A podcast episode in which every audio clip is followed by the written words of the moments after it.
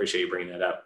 Why is multifamily the most popular commercial real estate asset class by far, it seems, to invest in for private investors? I mean, to, to qualify that, I think a lot of people get a single family home, they move, they keep the old one as a rental, and kind of by accident, they become a, a small landlord.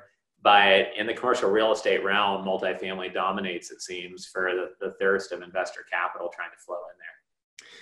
It does, and and it's natural. The reasons why are really natural when you think about it. Uh, multifamily real estate is very familiar to people. Most people have lived in uh, an apartment building, and if you've never lived in an apartment building, certainly you you've lived in some kind of residential property. So residential real estate is familiar to people. The concepts of renting to someone to live in is very familiar to people.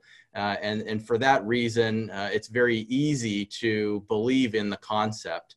Uh, it's also that there's a lot of it available. And, you know, when you look at how many apartment units there are uh, out there in the country versus how many small commercial properties are out there, there's a lot of multifamily inventory to choose from, and that demands a lot of private capital.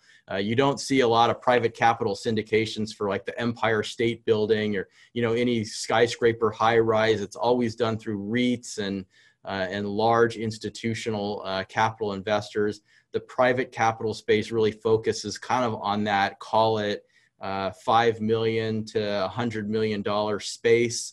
Uh, and that's dominated by a lot of multifamily real estate and a lot of multifamily operators are out there raising private capital for those ventures. So uh, it's it's familiar and it's available.